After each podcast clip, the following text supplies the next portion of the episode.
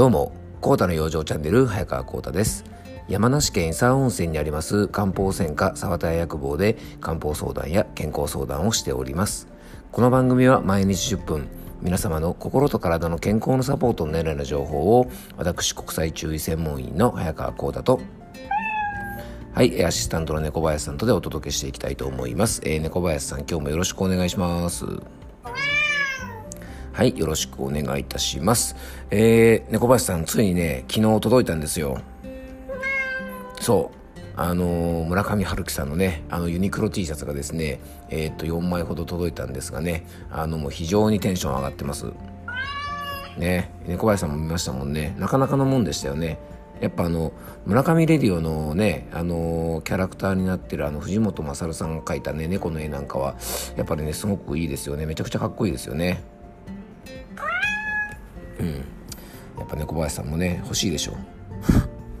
ね、ということでね、昨日あの、待望の村上春樹 T シャツがですね、ユニクロから届きまして、えー、ちょっとね、あのまだまだテンションが高いんですが、えー、やっぱり、こう、買い物をするというのはですね、まあ、一種の快楽みたいなもので、あの、ストレス解消には非常になりますよね。何かやっぱ欲しかったものを買った瞬間というのはですね、やっぱりこう、ドーパミンみたいなね、えっ、ー、とね、あの脳内の快楽物質みたいなものが出ますから、まあ、非常にねあの、まあ、気分もすっきりするしストレス解消になるんですがあの食事と一緒でですねこの買い物というのはですねちょっと気をつけないとあの結構依存性があったりするんですね。なのでやっぱりあの大きいものをたくさん買いすぎたりとか、まあ、よくね買い物依存症なんて言ってですねあのなんかネットとかでですねバンバン買ってですね気づいたらなんか家中買い物したものだらけとかえ例えばねお金の支払いができなくて大変なことになるとかっていうふうにですね、まあ、結構言われていますのでうんまあ買い物好きな方はですねちょっとねこの買い物依存症だけにはね是非気をつけていただきたいなと思います。うんなかなかね物欲というのも怖いものですがまああのでもなんだろうあのちょっとしたご褒美みたいなものってね結構大事であの皆さんどうですかね？あの自分へのご褒美って何かあのプレゼントしたりしてますか？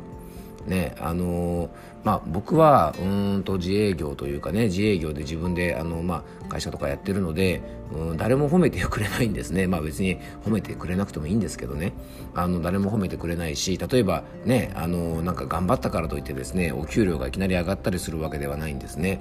なので、まあ、僕はですね何かしらまあ自分へのご褒美というのはね定期的に上げるようにしてるんですね。で、まあ、今回のね、まあ、ユニクロの T シャツだからね安いもんですよね。4枚買ったって7500円ぐらいですからね、まあ、たまにはまあ、このぐらいのご褒美もいいのかななんて思ったりするんですが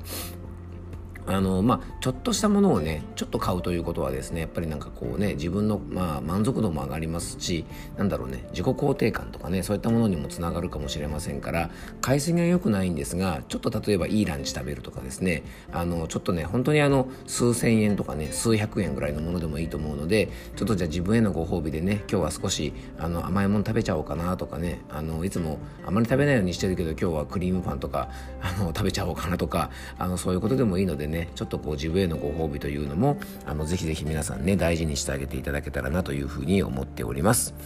えー、今日の本題なんですが、前回からですね、えっと、花粉症とかですね、まあ、黄砂とかですね、そういったアレルゲンとは無関係で起こる花粉症に似た症状、寒暖差アレルギーというのについてお届けしております。まあ、本当にね、連日あの気温差がすごく多くてですね、なんか20度ぐらいまでいったと思ったらですね、最低気温が5、6度なんて日もね、まだまだこれから続くと思いますので、えー、気温の落差がね、10度以上あったりとか、あと一般的にはね、1日の気温差が7度以上あると、寒暖差による不調が起こりやすいなんて言われてますので、えー、結構これはね、体にとっては大きな負担になります。えー、前回はですね、花粉症じゃなくてごめんなさい、寒暖差アレルギーが起こる仕組みなどについてお届けしたので、今回はね、その対策編をお届けしたいと思います。えー、今回は花粉症とのダブルパンチは避けたい寒暖差アレルギーの漢方的対策とは？というテーマでお届けしたいと思います。えー、寒暖差アレルギーがなぜ起きるのかという話はね、前回の、えー、っと番組でお話ししているので、ぜひね、あの、前回の番組の方を先に聞いていただけたらと思うんですが、まあ、簡単におさらいなんですけどね、うんと、寒暖差アレルギーの、えー、っと症状というのは、鼻水とか鼻詰まりなど、まあ、鼻のトラブルの症状が出たりとか、えー、サラサラした水っぽい鼻水が出たり、くしゃみが出たり、発熱はないんですが、風邪、ね、あの、風邪っぽい感じがしたりとか、まあ、鼻とか顔がムズムズするとか、こういうね、花粉症のような症状が出るのが特徴なんですね。で基本的には寒暖差により自律神経のバランスが乱れることで起こるなんて言われてます。で日頃から不規則な生活をしている方とかストレスが溜まっている方とか体が冷えやすい方は起こりやすいと言われてます。で寒暖差によりですね血管が急激に収縮することから血管運動性鼻炎とかですね血管収縮性鼻炎などというふうにも言われています。で、基本の対策はですね、温度差に強い体にすることが肝心で、えー、ここからはですね、寒暖差アレルギー対策として、温度差に強い体づくりについて、えー、ちょっとお伝えしていきたいと思います。まずですね、寒暖差に強い体づくりのその1は、えー、血行促進、血流の改善です。まあ、なぜならですね、血流が悪いと当然ですが、えー、粘膜がうっ血して鼻炎になったり、血行不良で冷えなどがひどければ体温調節がうまくいかないので、気温差に対応できずにですね、寒暖差アレルギーなんかを起こしやすくなります。で、中医学的にはですね、血行不良はお血と言われる状態のことを指します。で、血行不良のタイプはですね、タイプ別で様々な養生があります。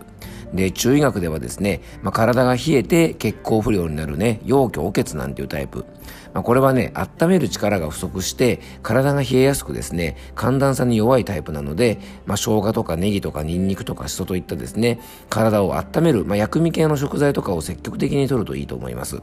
で、あと、あの、運動でですね、筋力をしっかりつけて温める体にすることとか、あと冷えやすいからですね、特に服装には注意していただきたくて、まあ、3首と言われるですね、首、手首、足首、まあ、この辺はもう基本ですがね、冷やさない服装をしていただきたいと思います。で、二つ目の血行不良がですね、ストレスで血行が悪くなる、気体お血タイプというものですね。まあ、これはね、もうあの、ストレスで血管が緊張して流れが悪くなるタイプですから、まあ、香りのいいお茶とかね、ハーブとかをね、活用した食事とか、あとはストレッチとかウォーキングとかで呼吸を整えながらですね、ゆっくり行う運動なんかも大事です。で、食べ過ぎ飲み過ぎで血行不良になるですね、単質凍結というタイプは、まあ、食べ過ぎてね、血液がドロドロになってですね、まあ、こういう血流が悪くて、えー、寒暖差に弱くなってしまうタイプなので、まあ、しっかり汗かいてですね、発散することが大事ですね。で、最後が血虚血嘔といって、えー、血液が不足して流れが悪くなるタイプです。で、これはね、もともと血液の量自体がちょっと少なくて流れが悪くなりますから、えー、血液の元になるタンパク質とかを取りながら、あと胃腸の弱い方もなりやすいですからね、胃腸に負担のかからない柔らかくてあったかい食事なんかが大事だと思います。そしてですね、えっと、元気不足、体力不足で血行不良になる気虚血王なんてタイプはですね、まあ、体の元気が不足して血液を押し流せないタイプですから、えー、気を補うね、山芋とか芋類、お米とかかぼちゃとかね、そういったものを食べながら睡眠時間をしっかりとってですね、体を癒してあげるといいと思います。まずですね、やっぱ血行不良というのが寒暖差に弱い、ね、そういう体になってしまいますから、今ですね、いくつかタイプをご紹介しましたので、えー、他にですね、何かね、不調があったりしたらそういったものと結びつけて、えー、まずですね、血行不良対策をしっかりするといいと思います。そして2つ目のですね、温度差に強い体づくりは、皮膚と粘膜の強化です。で、これはですね、皮膚粘膜強化というのはそのままね、花粉症の対策にもなります。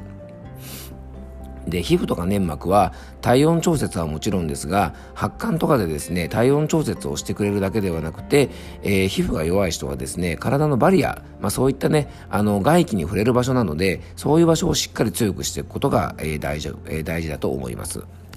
で、アレルギーの症状はですね、皮膚や粘膜に症状が一番多く出ることを考えても、まあ、例えばジンマシンとかね、アトピー性皮膚炎とか目のかゆみとか涙目とかね、鼻炎とか喘息とか全部皮膚とか粘膜の症状ですから、えー、皮膚や粘膜というですね、空気に触れてるところの血流を改善して、まあ、海藻類とかですね、野菜とかを中心に、えー、カルシウムをね、しっかりとっておくことが皮膚粘膜の強化には非常に大事です。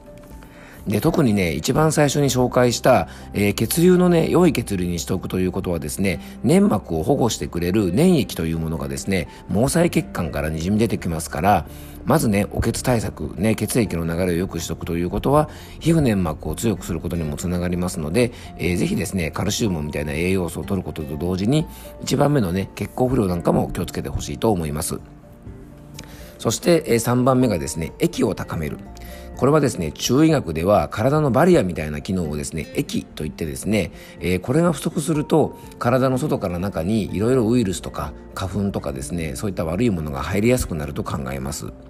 で、このバリアが低下しないようにですね、日頃からしっかり疲れを取っておくこと、で、気を養う芋類とかね、米類とか鶏肉とか、えー、そういった消化の良いものをですね、できるだけまあこういったものを消化のいい状態で食べたりとか、まあ、先ほどもね、ちょっと昨日、